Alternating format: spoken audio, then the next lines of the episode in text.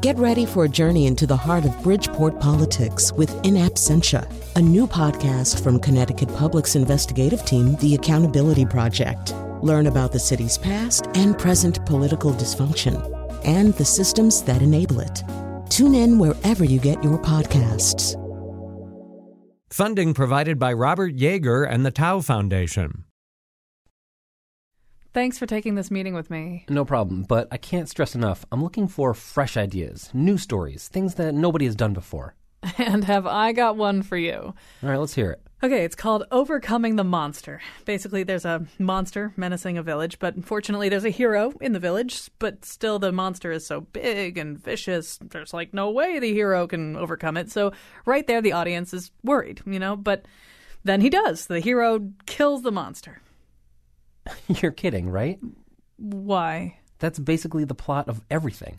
Yeah, like what? It goes at least as far back as Beowulf. Oh, no, no, no! this is not a wolf. It's a monster, so. No, no, no. Beowulf is the hero. He's a guy. He kills the monster Grendel.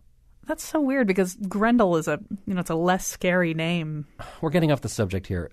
Look, kid, your idea is not new. It's Jaws, it's The Exorcist, it's Godzilla, it's Alien, it's Dracula, it's Star Wars. I I haven't heard of any of these.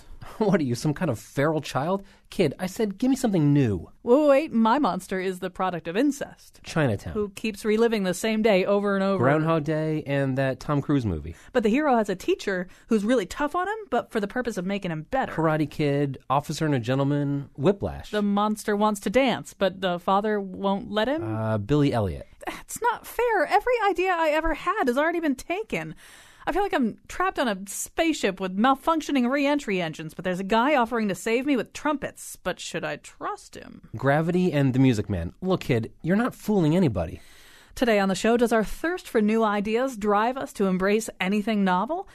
And now the airbender for the last script doctor, Colin McEnroe. Or it might have been the other way around. I might have been the script doctor for the last Airbender. I know for a fact I'm not the last Airbender.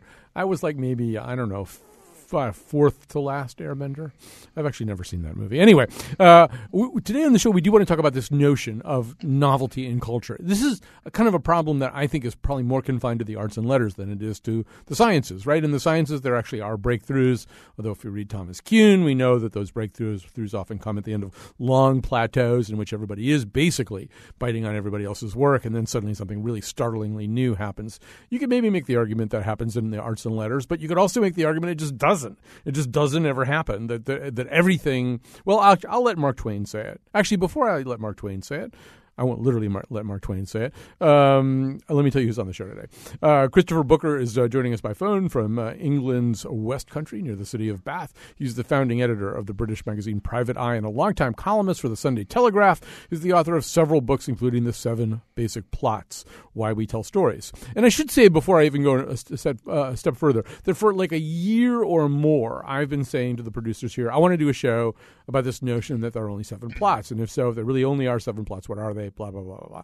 And every time I would do that, people would kind of look at the floor like, I hope he doesn't really make us do that.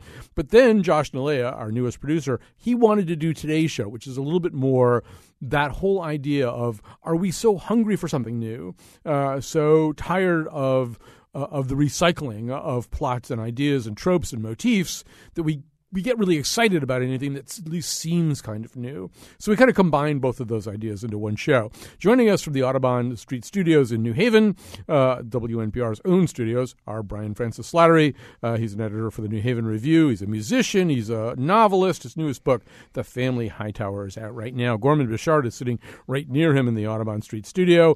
He's a film director, screenwriter, novelist, best known for his independent feature films like Psychos in Love and Friends with Benefits and You Are. A little bit later, uh, my friend David Edelstein will be joining us to talk about this from the film critic's perspective. All right, enough introducing. Now I give you Mark Twain, who said, There's no such thing as a new idea. It is impossible. We simply take a lot of old ideas and put them into sort of a mental kaleidoscope. We give them a turn, and they make new and curious combinations. We keep on turning and making new combinations indefinitely. But they are the same old pieces of colored glass that have been in use for all the ages. So, Brian Slattery, at the risk of putting an overarching cultural theory uh, in, uh, into your mouth, um, that sounds like something you would say. I mean, to me anyway. it's, it sounds a little bit like one of your basic theories about culture that uh, if you think you have a radically new idea, chances are you just don't understand the ideas that it's based on. Yeah, I mean, I'm I'm certainly happy to be on Team Twain for that one. Um, but no, I, I mean, I, I definitely agree. I think that, like, I mean, as you know, I always go to music, and music is one of those great places where it's, you know, it's one hybrid form after another that feels very fresh when, like, you know, when the when the elements are recombined. And um, I mean, I, I think though that you can kind of have it both ways. I, I don't think it's I don't think it's fair to just point and say, well, hey, you know, all he did was take a bunch of old stuff and recombine it, and that's not really new. Like, I think there's actually some I think there's some real value in, in that recombination. If it strikes people as new and fresh, then you know to some extent it is. Um, but that said, I mean, there's there is always I think that sense of you know what seems new to you is you know somebody else has been listening to it for a thousand years. You know, the first time you hear Chinese opera, it's new to you, but it's it's it's an ancient tradition. Um, but yeah, and I think Twain's with you. You know, he says we give that kaleidoscope a turn, and it makes a new and curious combination. That's, in fact, I think his endorsement of that is art. Although Gorman Bechard, before we plunge with Christopher Booker into this whole question of seven basic plots, one thing I've heard you say, one of the advantages I have on this show is that I know quite a few of the guests fairly well. I, I've heard you say in the past that in movie making, um, plot is so structured and formalized that a lot of times, to your wife's everlasting annoyance, if you're watching a movie together um, on television or something, you can actually tell her within five minutes or so when certain pivotal moments are going to occur. Flesh that out for us. I, I, I think it goes down to it is the same story over and over again, especially when you're talking about Hollywood features. Occasionally, an independent film will bring in something new and unique, and that's when you know, I, I, I, I love. I mean, I think I've said to you probably on Facebook, my favorite film of the year was Ida, uh, the Polish film, uh, because there was just there were scenes in that film that just took me so by surprise. I did not see them coming, despite the fact that it really was an Ingmar Bergman film from 1959 that he just happened to never make. Um, so, you know, is it you know it, it it's is it fresh? No, but there are unique aspects to it. But the average Hollywood film, I think, usually within by the end of the opening credits, I can pretty much tell you the entire plot structure. and I mean, I'm just going to uh, press you on that a little bit more. So, in other words, within the world of screenwriting, there are terms of art about certain things that have to happen, yes. and within the industry, those things have to happen within certain time intervals. Oh, absolutely. You have to have your plot point at, at the end. Your plot point that gets you from the end of Act One into Act Two basically has to happen at the 27 minute mark. And and very honestly, if you watch a Hollywood film, usually between 26 and 28 minutes, it is there. If it isn't there, if it goes beyond to about 35 minutes, usually you've lost interest in the film. And, and uh, unfortunately, it, it, it, that that that sounds extreme, but it's so true. All right, so uh, Gorman's talking about movies. Brian is talking about uh, music, and by implication, the rest of culture. Christopher Booker's uh, joining us too. As I say, his book is called "The Seven Basic Plots." This is something that an idea that, that I've I've heard variants of it lots of times, but he, as they say, wrote the book. Um, so, uh, Christopher Booker, uh, first of all, I mean, how literally do you mean us to take? The, the phrase seven basic plots. There are only seven basic plots. How absolutely uh, do you expect us to, to, to, accept that as a truth? Colin? Yes, hi, you're on the air. Yeah. yeah. I've been listening to you guys with great entertainment. Uh, yeah, no, I'm not. What I'm not saying, and I make this clear right at the. It's a book I spent 34 years writing, so I gave it a lot of thought. Uh, and what I'm trying to say is that um, storytelling, which after all, one of the things that all human beings have spent a lot of their time since time immemorial doing, imagining these sequences of events. What I'm saying is, if you look very, very, very carefully in the right way, as I would say, at storytelling, what you find is that there are seven really, really underlying structures to stories, which start off uh, setting up an expectation which can be realized in a particular way until it comes to a great resolution at the end. And there are those seven shapes which you find all the way through story, storytelling, right from the, the earliest myths to the latest Hollywood film. Uh, but I'm not saying, of course, it would be quite insane to say that every story in the world can be fitted into one of those seven plots. What I'm saying is, if you understand how these plots work, how these shapes work, how they catch our imagination, how from the beginning we know that something is going to have to happen before we can be satisfied. You talked about overcoming the monster. It's one of the commonest and most ancient of plots. And it's not so much that the monster is threatening this terrifying figure is threatening a community. It may, it's not just a village, it can be a whole kingdom, it can be the whole universe, as in Star, Wars. You know that in the end, uh, if you're watching Star Wars, uh, he's taken the princess cap- captive, and you know that what's going to happen is that Luke Skywalker and his mates are going to have to slay that monster. And you know that that's the only way this story can end satisfactorily. So, what I'm saying is that once you start looking at stories in this way, and the, the basic plots which I'm talking about are amazingly detailed in their structure, and you can find hundreds of examples from every age.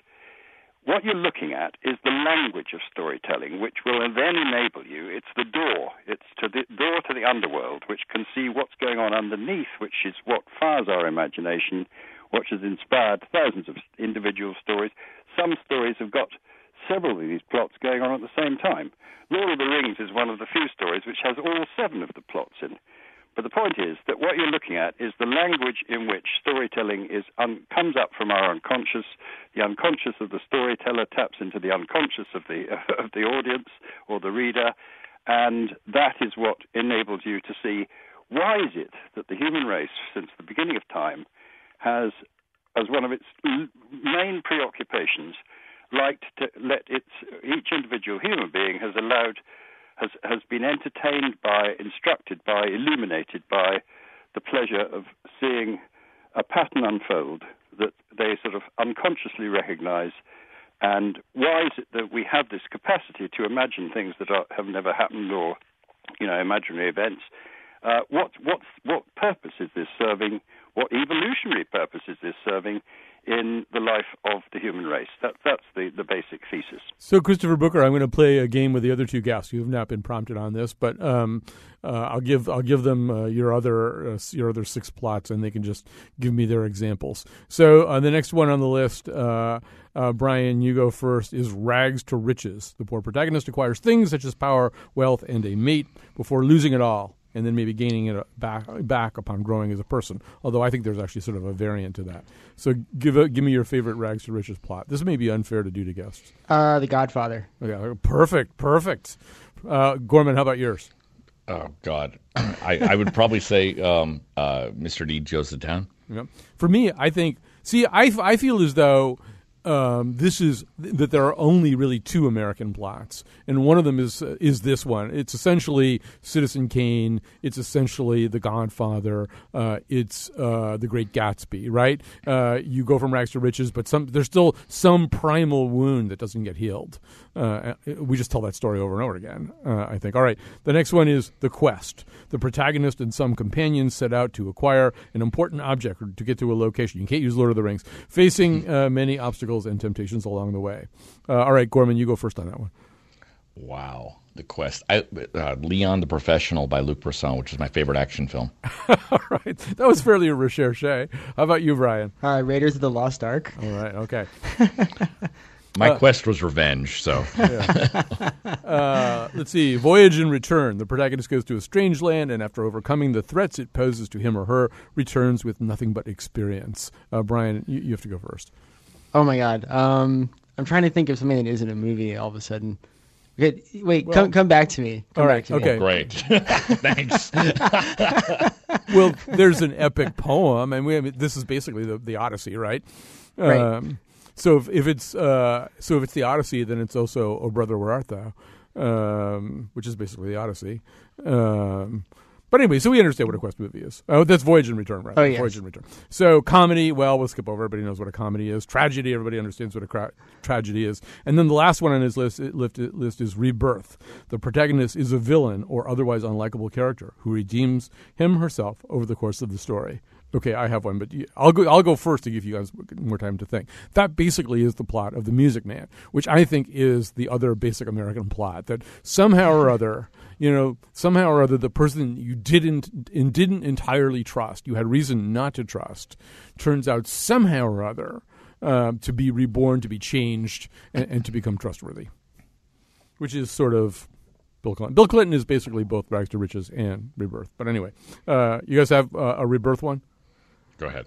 Oh It- man. It's so on the spot. You should have sang those names. I know it's to- it, was, it was totally unfair as a pop quiz. Totally Yeah, I mean, in some in some ways, I I mean, I think of that plot as one of those ones that shows up in lots of movies, like lots of things, right? Right. Movies and books, where like a character who you don't, you know, who you're you're told not to trust, turns out to, you know, turns out to be extremely trustworthy. Right, well, or I mean, save the uh, day. You yeah. know, it's like it doesn't have to be that they're the, they're the star of. Han Solo is uh, essentially Yeah, introduced to us. I was gonna say like Star Wars has like three of those. you Right. know?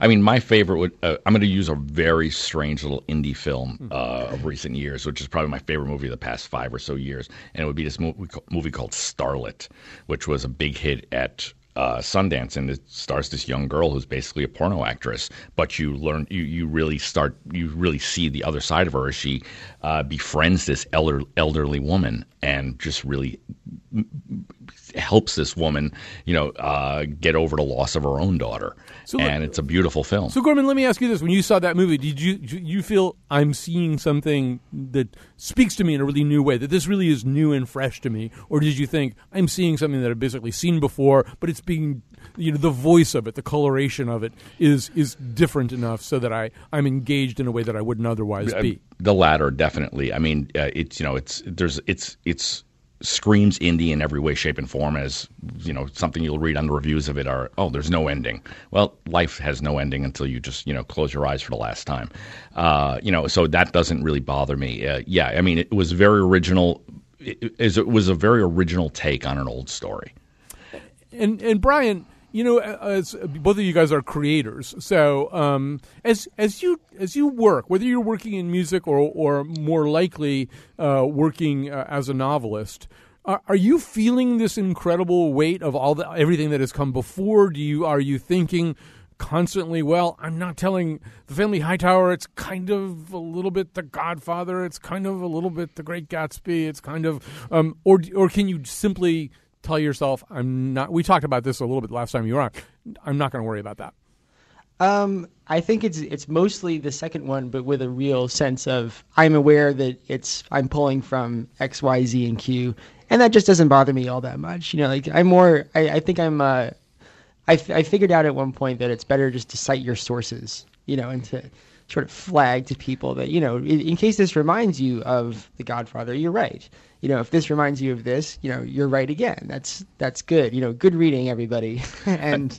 I you know, and now, now let's proceed because we're you know we're allowed to then take these elements and riff off of them and hopefully come up with something that you know still seems new and exciting to you.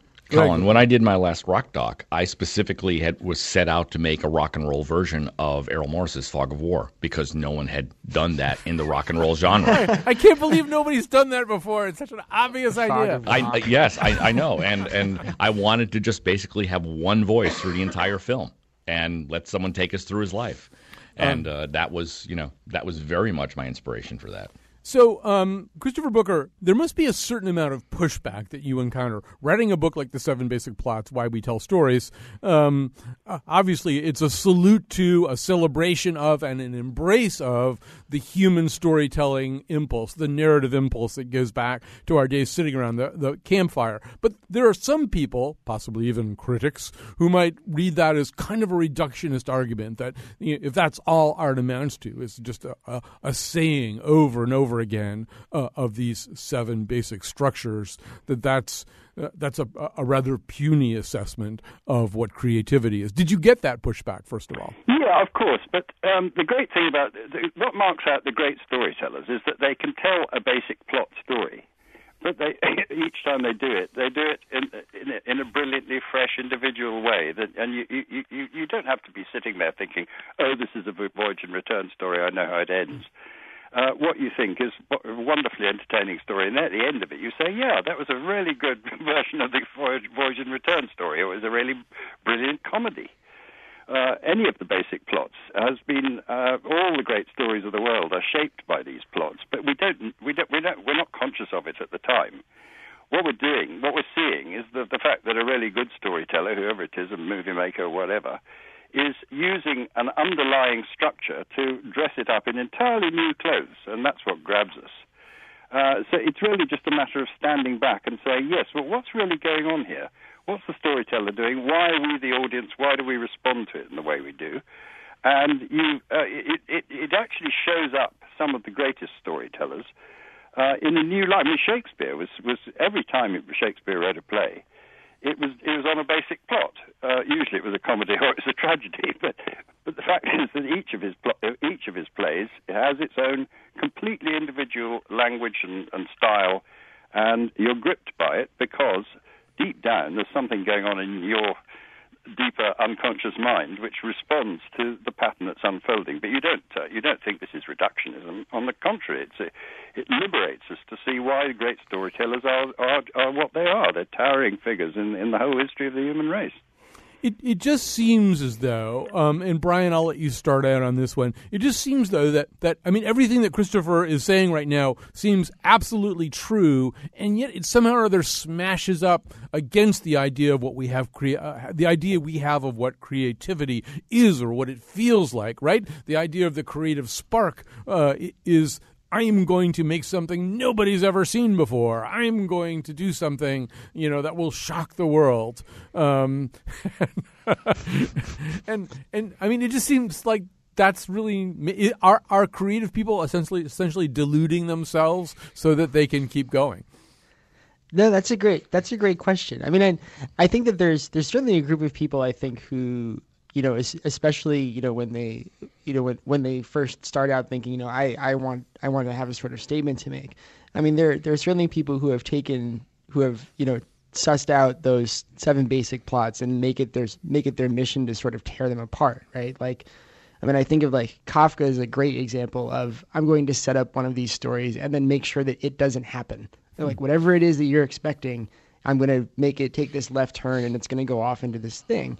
Um, and you know, on one hand, you would say, you know, that's great, you've exploded this storytelling form. But on the other hand, it, you know, you could also make the argument that that's just another version of that same story, you know, and playing with the same set of expectations, you know, and it's and it's also what makes them very satisfying, you know. And then, uh, so I I don't think that um, I I mean I I can see how, and I and I think when when I'm I'm now the ripe old age of forty but I remember being a, a you know an, a younger, angrier person and having that same sense of like you know there's got to be something new to do out there, and um, then feeling this sort of sense of liberation of not being particularly worried about that. Um, and just sort of doing your thing and sort of acknowledging the, the, the giant series of shoulders that you're standing on.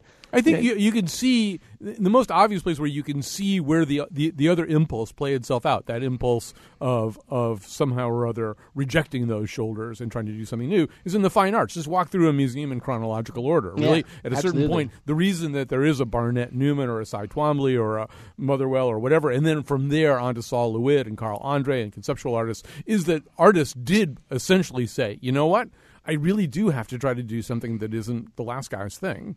Uh, that I and in some ways that's the complaint people wind up having. Yeah. Uh, is yeah. Go well, ahead. I think there's also a way that I mean, especially uh, you know, especially in the last few years, people have sort of, you know, I, I think but this has probably been true all the time now that I now that I think about it. But there's always that sense of like, yeah, well, these stories have been around forever, but what does it mean to us now?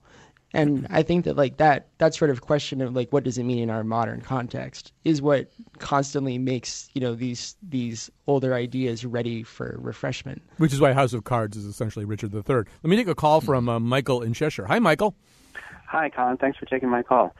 Um, I wanted to say that it seems maybe just a little bit in the conversation we're sort of conflating um, novelty in terms of thematics and novelty in terms of style. Because although I would agree with the notion of you know seven basic plots I think you definitely can in the in in, in the art still have um, novelty in the way that we uh, people seeing things in a different way, using materials that have been around before. You know, one things of one things of hip hop, for example, right? I mean, at least for me, when hip hop came out, I'd never heard anything quite like it. I mean, it may be that you know it's based in funk or the blues or whatever. That was a totally different way of experiencing the world. Same thing in terms of film, say like Wings of Desire. I mean, I don't know. For me, when I first saw that movie, I had never seen anything quite like that. You know, back in 1987 you know, I, I once had a professor in college who said that you know styles change when there's something new to say in terms of perceiving the world in a different way, um, based on different influences that have come in. So one thinks of James Joyce with you know sort of a new epistemological approach, and also the influence of the unconscious, and you know combining history and Eastern philosophy, et cetera. So I think that with the with the way things are going today in terms of the way people communicate in blogs and you know using our cell phones, who the heck knows, you know, 10, 15, 20, 30 years down the road, what kind of um, novelty that might produce. I'm I'm I'm trying to um, decide whether I think Gorman loves Wings of Desire or hates Wings of Desire. It's one of the two. I'm going to go with hates. Oh no, I you, love uh, Wings of Desire. I, oh my I god! Roll the dice, and I got Would it. Probably wrong. have been probably in my top twenty. But his point, Gorman, is I assume what keeps you going, right? And in other words, why, why keep making new art? Probably exactly because of what he said. Well, in my case, what keeps me going is I really like telling stories, uh, but I do try to find fresh takes on old genres. Like I said, I when I made every everything, I knew I was basically ripping off Fog of War, but I was trying to do a rock and roll, fun, you know, completely different take, fresh take on it. Uh, when I did Color Me Obsessed, I was like, I I know that there have been. Uh, talking head documentaries, uh, but I don't. They had never really been done for uh, rock bands where you never heard any music and never saw the band, and you had everyone else tell the story. It was sort of like taking the whole, um, you know uh, oral, you know, the oral stories that you read in books and put doing the film version of it. Um, you know, so I, I think it's it's for me it's always like trying to find a new take on it. But I I realize that I'm still recycling all of the old versions, but trying to put them together in a different way. Trying to even sometimes put puzzle pieces together that don't actually fit, but you know, might just be interesting. Uh, we're going to take a break. Matthew tweets to us I think we fetishize the new to our own detriment. Uh, I'll take the well wrought over the never before done any day. We'll take a quick break and we'll come back. I want you, not something new, is what she said. And he lifted up his head, looked her in the eye, said, I think I understand. For the first time in my life, that it's all been done before. And it's all been done before. Ain't it beautiful? It's all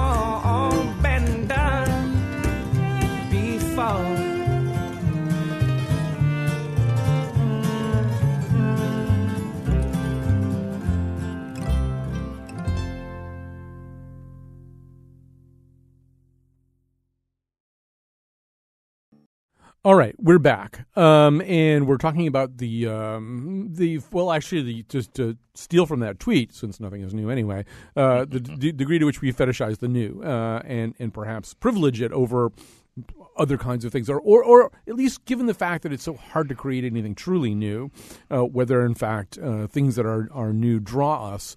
Um, although, and I should say our guests right now are Gorman Bechard. Uh, get on Kickstarter and uh, check out his uh, documentary, his plan for a documentary about Lydia Loveless. He's made many other rock documentaries as well as uh, feature films as well and written novels. Brian Francis Slattery, musician and novelist, and Christopher Booker about to rejoin us in a second. He's the f- founding editor of the British magazine Private Eye and the author of The Seven Basic Plots, Why We Tell Stories. So the argument could be made that, um, and Brian, I'll start with you, that n- we really don't want new things that much, or at least when given new things, we tend to flip out. And so 1913 is the most off cited example. You've got for Stravinsky's Rite of Spring, which not only in terms of its music, its choreography, its costumes, it just blew people's minds, but not in a good way, right? The audience went nuts. There were fist fights. You know, same year you have Schoenberg's uh, Scandal concert, same kind of thing. Really, really new music. People are like going nuts and, and unpleasantly nuts. Um, around that time, too, as some of the modernist painters become to come forward, like Kandinsky and Klee and stuff, they do this famous Munich show, and they they they had to buy each other's work basically because nobody's buying work that would, you know, in aggregate now fetched a quarter of a billion dollars on, on the market. Uh, they all had to buy it from one another. So Brian, in some ways, you can make the argument. Well, you know, we say we really want to, you know, we say give me something new, but we don't mean it. I feel like I have this conversation all the time. Um, you know, between because people people will say, you know, Hollywood movies have become so formulaic and that yada, but then you know, millions of people go see them and say that they like them. You know, all of all of that sort of thing. And um, I mean, I think that I, you know, this this is one of those moving targets for me. I think it's, you know, if you ask me tomorrow, I'd have a completely different answer to the question. but I think there's probably a sense of, you know, people like people like things to be kind of new, you know, they but they but they also want sort of a guide. And the you know the more new things you throw at somebody, the more that they want a guide, you know, to to sort of help them through it. You know, whatever whatever that is. You know, whether it's in, in a book, maybe it's a character, you know, who you get to who you get to ride along with. You know, in in in music, it might be as simple as like, well, I, I recognize that drum beat, so whatever else is going on is fine because I have this drum beat to you know to keep me down. And you know, I I, I imagine that you know a successful artist is is you know, or the or the art that seems to me to be successful is is the stuff that sort of gives you a sense that, it, that, there's something very fresh going on, but also some way to sort of like get into it and navigate it and then get out of it again. So Rothko is saying, "Well, this is red. You know about red, right? You recognize red. Red is, you know, yeah, you can yeah. you can cling to that anyway. You know this color. You've right. seen this color before. Right. So Gorman, insofar as first of all, when you in the past when you have dealt with the most commercial end of the movie making business, I mean, we know how those conversations go, right? I mean, everybody's interested in the last successful thing, I Correct. assume, and nobody's interested in the new thing. Right, and it's it's always bringing it back to the same old thing, especially when you're dealing with Hollywood.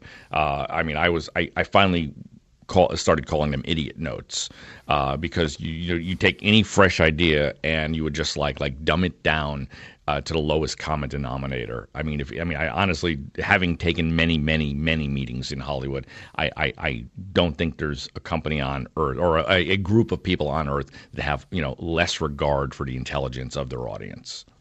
Um, Though you know, but even then, right? Sequels. Eventually, you've made one too many sequels, right? Oh, the, it, when you've made your first sequel, you've made one too many sequels. You know, and even even from their own calculation, right? There's a point where even the audience who says yes, give me another Transformers movie says I don't want any more Transformers movies. They've made a Transformer movie. I, I, I wasn't aware of that. um, Christopher Booker's back with us. So, Christopher Brooker, one of the things we're talking about is the notion that that in fact people don't really want anything new anyway. You know, and uh, I talked about Stravinsky's Rite of Spring and Schoenberg's uh, concert in 1913, but you know, it could be anything as new, recent as Elvis or the Beatles, right? There, well, I mean, well, people turns out really wanted Elvis and the Beatles, but there was part of culture that was very freaked out. They'd never seen anything like this before. That it's not necessarily wired into us to be seeking novelty. No, I, you see, I'm old enough to remember the shock of Elvis, and uh, it's one of the big moments of so many people's lives, including mine. and, and and as for the Beatles, I mean, the Beatles and Elvis were miles apart, really, but um, both of them were huge, great moments of, of exhilaration that something incredibly new and exciting was happening. I think it happens much less now. It was very exciting to live at that particular period. That's when we entered the modern world, really, back in the late 50s and the early 60s. And the, the mental universe most of us inhabit now, I used to think this when my kids were growing up in the 90s. Uh, they were entering a mental universe that came to birth when I was I was a young man, and the values and, uh, were the same. Uh, the tunes changed, but but, but um, the basic structures that they were finding themselves at home with and very excited by were the ones which came to birth, you know, 60 years ago, 50, 55 years ago. You know, Brian Slattery, one of the last times we had you on, one of the most recent times we had you on, that is, uh, we uh, were talking about why write a novel. Why why does anybody write a novel? Um, and and I know in getting ready for the show, one of the points that you made was that um, at the time of Joyce, at the time of Ulysses, um, there was this kind of sense. All right, that's everything that can be done with a novel. Uh, there, you know, uh, this is like not, what else could you ever possibly do? The final statement has been made, and and that that that changes too, right? The the reality is that there may be only be seven plots, but there are so many different artistic forms. Yeah, I mean, and, and I mean, but even even that that that's a that's a great case to talk about because you know you say there are so many forms, but one of the, one of the reasons that that Ulysses felt like maybe this is the end of the novel is that he seemed to have done so many of them in one book. Mm-hmm. You know, it wasn't just that he wrote one great book; it was that he wrote one book that seemed to have you know 50 other great books kind of like shoehorned into it and you know for for for a couple of decades that there there was this sort of general sense of well here's this guy who sort of you know dropped a huge bomb on the novel and you know what what do we do except kind of sort through the pieces?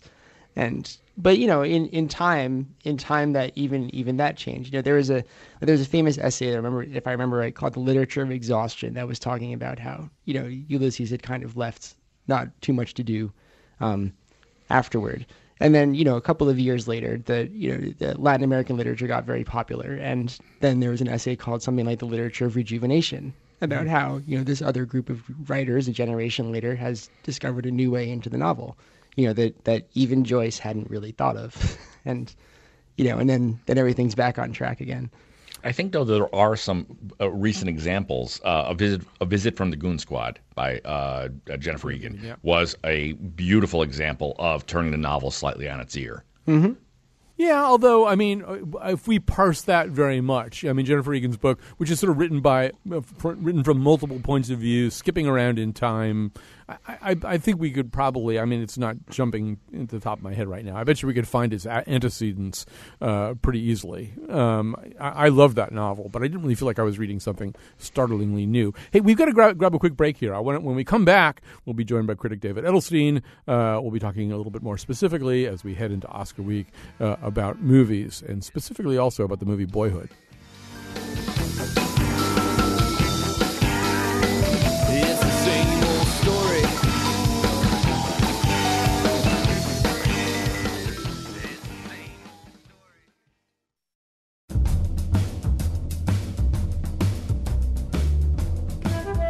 Today's show was produced by Josh Nilaya, a young man with special abilities growing up with people who are not his actual parents, and me, a workaholic corporate raider who falls in love with a prostitute.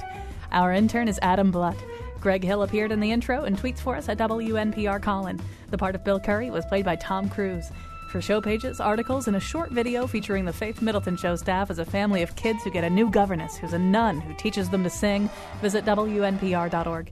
And now, back to Colin. Actually, two of our guests are sitting in close proximity to the Faith Middleton Show staff right now, so they may be uh, singing uh, beautiful songs led by Julie Andrews. I'm not really even sure, uh, but they're in New Haven. Gorman Bechard, filmmaker, novelist, and screenwriter, currently uh, raising money through Kickstarter for a documentary about Lydia Loveless, uh, and Brian Francis Slattery, musician, uh, arts editor for the New Haven. Re- no, excuse me, arts editor for the New Haven Independent and editor for the New Haven Review. His most recent novel is The Family Hightower. Joining us also is America's greatest living film critic, David Edelstein, uh, with CBS Sunday Morning and NPR's Fresh Air uh, and uh, New York Magazine. So, David Edelstein, first of all, welcome to our conversation. Well, thank you, Colin. I, can I just jump in on Wings of Desire because I think that was a very interesting film to mention. Uh, it was mentioned uh, uh, a little while ago as something that seemed uh, authentically new at the time, and uh, I agree. It's it's a wonderful film, but it's a really good illustration of what you've been talking about. How nothing is quite as new as it seems. Um, I remember that the beginning, the first half an hour of that movie seemed very avant garde. It was drifting around uh, Berlin, and there were strange voices that this angel picked up.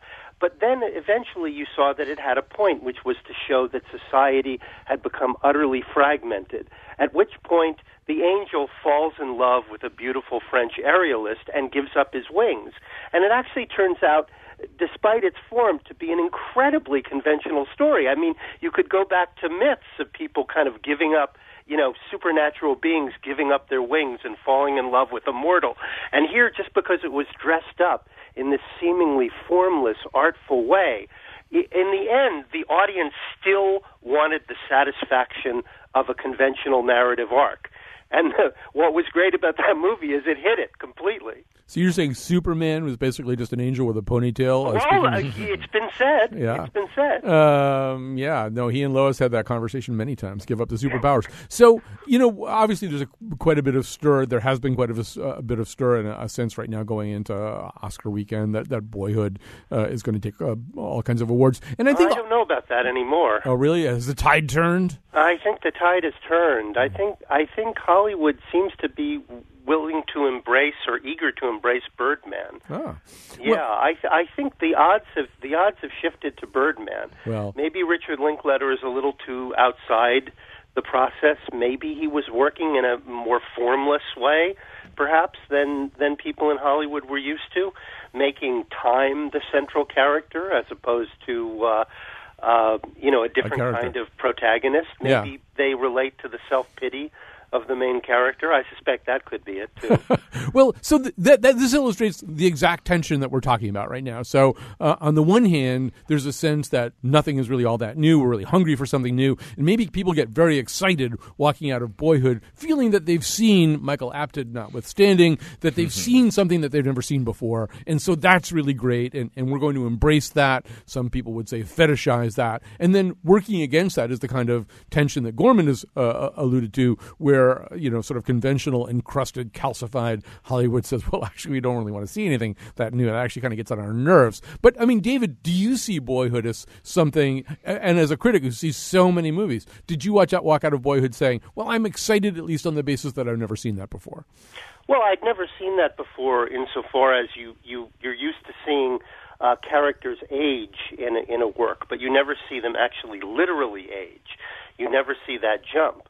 But I still thought of Boyhood as a as a structured as having a structured narrative for all that.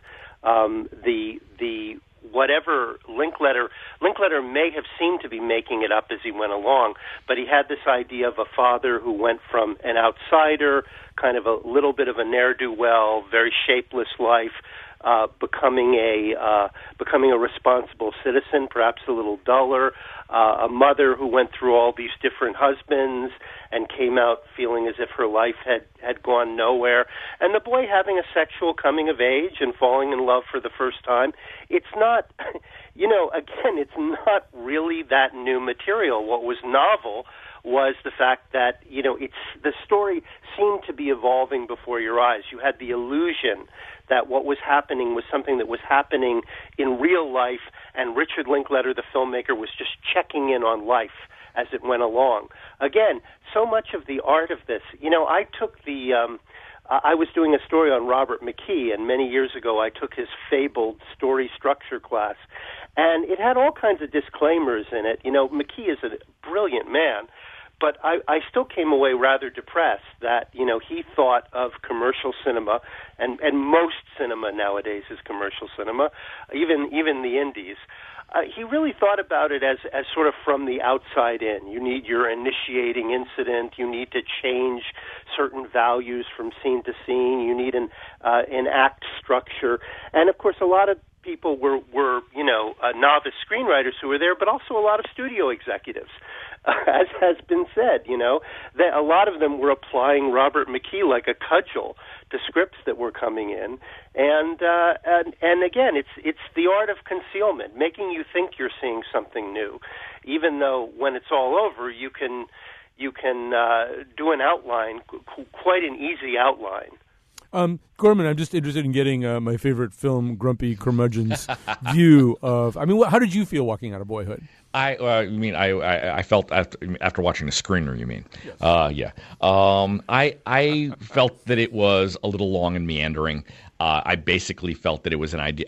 I think that any independent filmmaker who had seen the Michael Apted series, there are probably 500 of us who have thought, "Wow, that would be really cool to do as a uh, you know with actors," but we could never find actors with our budgets that would that we knew we could trust you know to go along for that many years. Linklater can, uh, and I, th- you know, I, I just think that it, it, it, lacked it, to me. It lacked a lot of structure. Um, I found it a little bit on the meandering side. I mean, I thought it was good. It was interesting watching the kid age. I, but I, I didn't walk away from it saying this is you know a great movie or even one of the best movies of the year. And, Let me say just a word against Michael Apted here. Uh, I mean, whose whose work I admire very much. But over the years, a number of his subjects have come forward and say that said that he is distorting somewhat their trajectory because he has a very class-based bias, and his films are making a point about the lack of mobility in British society. So there's a there's kind of a strong narrative that he's imposed on the Up series that once again you're not necessarily aware of as you're watching. Um, I understand the feeling that that Boyhood, you know, may may seem a little meandering. I actually think it's um, it's actually much more focused than uh, than it may first appear. Part of part of its art is making it seem as if it's artless.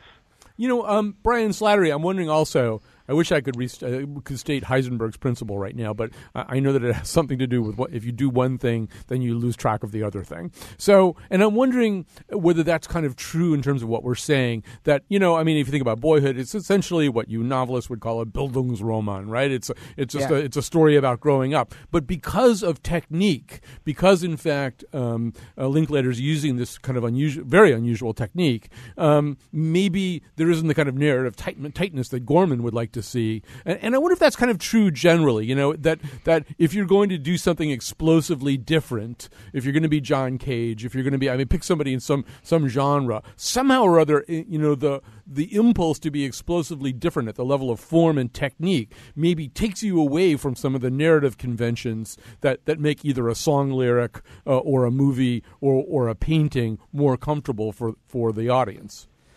I think that you know whether whether that needs to be true, that certainly kind of does seem to be true, right?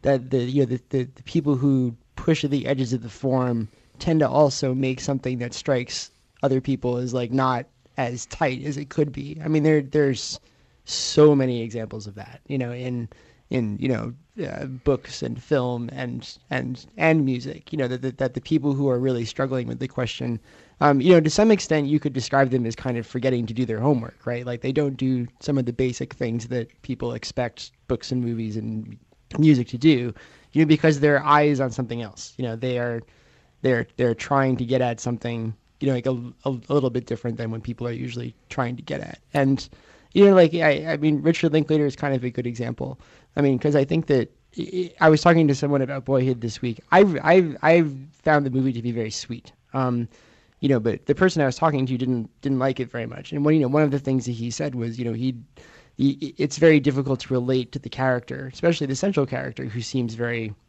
kind of shapeless, you know, which is in, in some sense true, but but I think that that's true of a lot of Linklater's movies. You know, he he doesn't he doesn't put a lot of work into like trying to make you like his characters. He's he's usually doing something else. You know, David, I'm going to let you have what will probably be the last word here, but it seems to me one of the things we're talking about also is the small group of artists in any genre who are trying to find this t- sweet spot. I mean, there's always an avant garde, and that avant garde is always pushing the boundaries and not really worrying too much about commercial success. And then there's a mainstream, you know, that is uh, obsessed with commercial success and maybe not placing that higher uh, premium on creativity. And then there are people, I mean, you know, the Beatles came up before. The Beatles, at the height of their creativity, were working with the most avant garde music techniques of the moment and sometimes with the most avant garde musicians, but were wildly commercially successful. They'd brought their audience along w- with them. But it seems to me what we're talking about in that case, and maybe in this whole show, is a pretty rare thing. The, the, the artist who is trying to do something radically new while speaking to a mainstream audience. Well, you have you have to even within the avant-garde,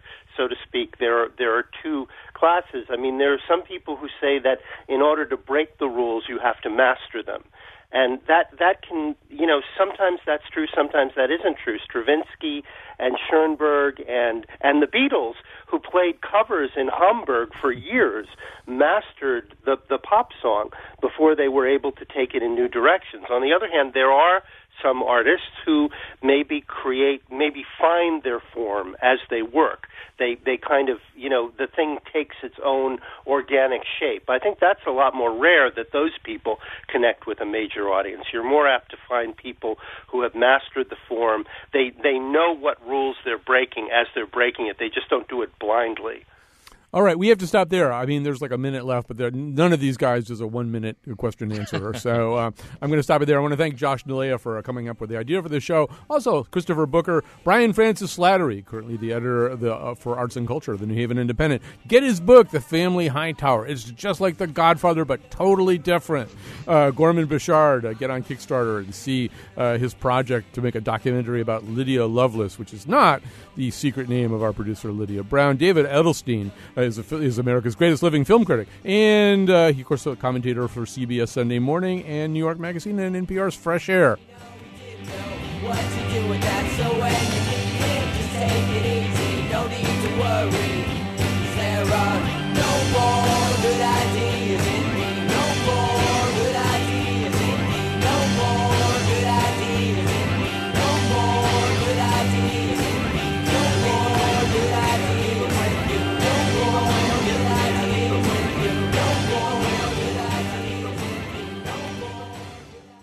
Okay, I've got it. You take the premise of boyhood, but you reverse it. The kid gets younger. Huh? Huh?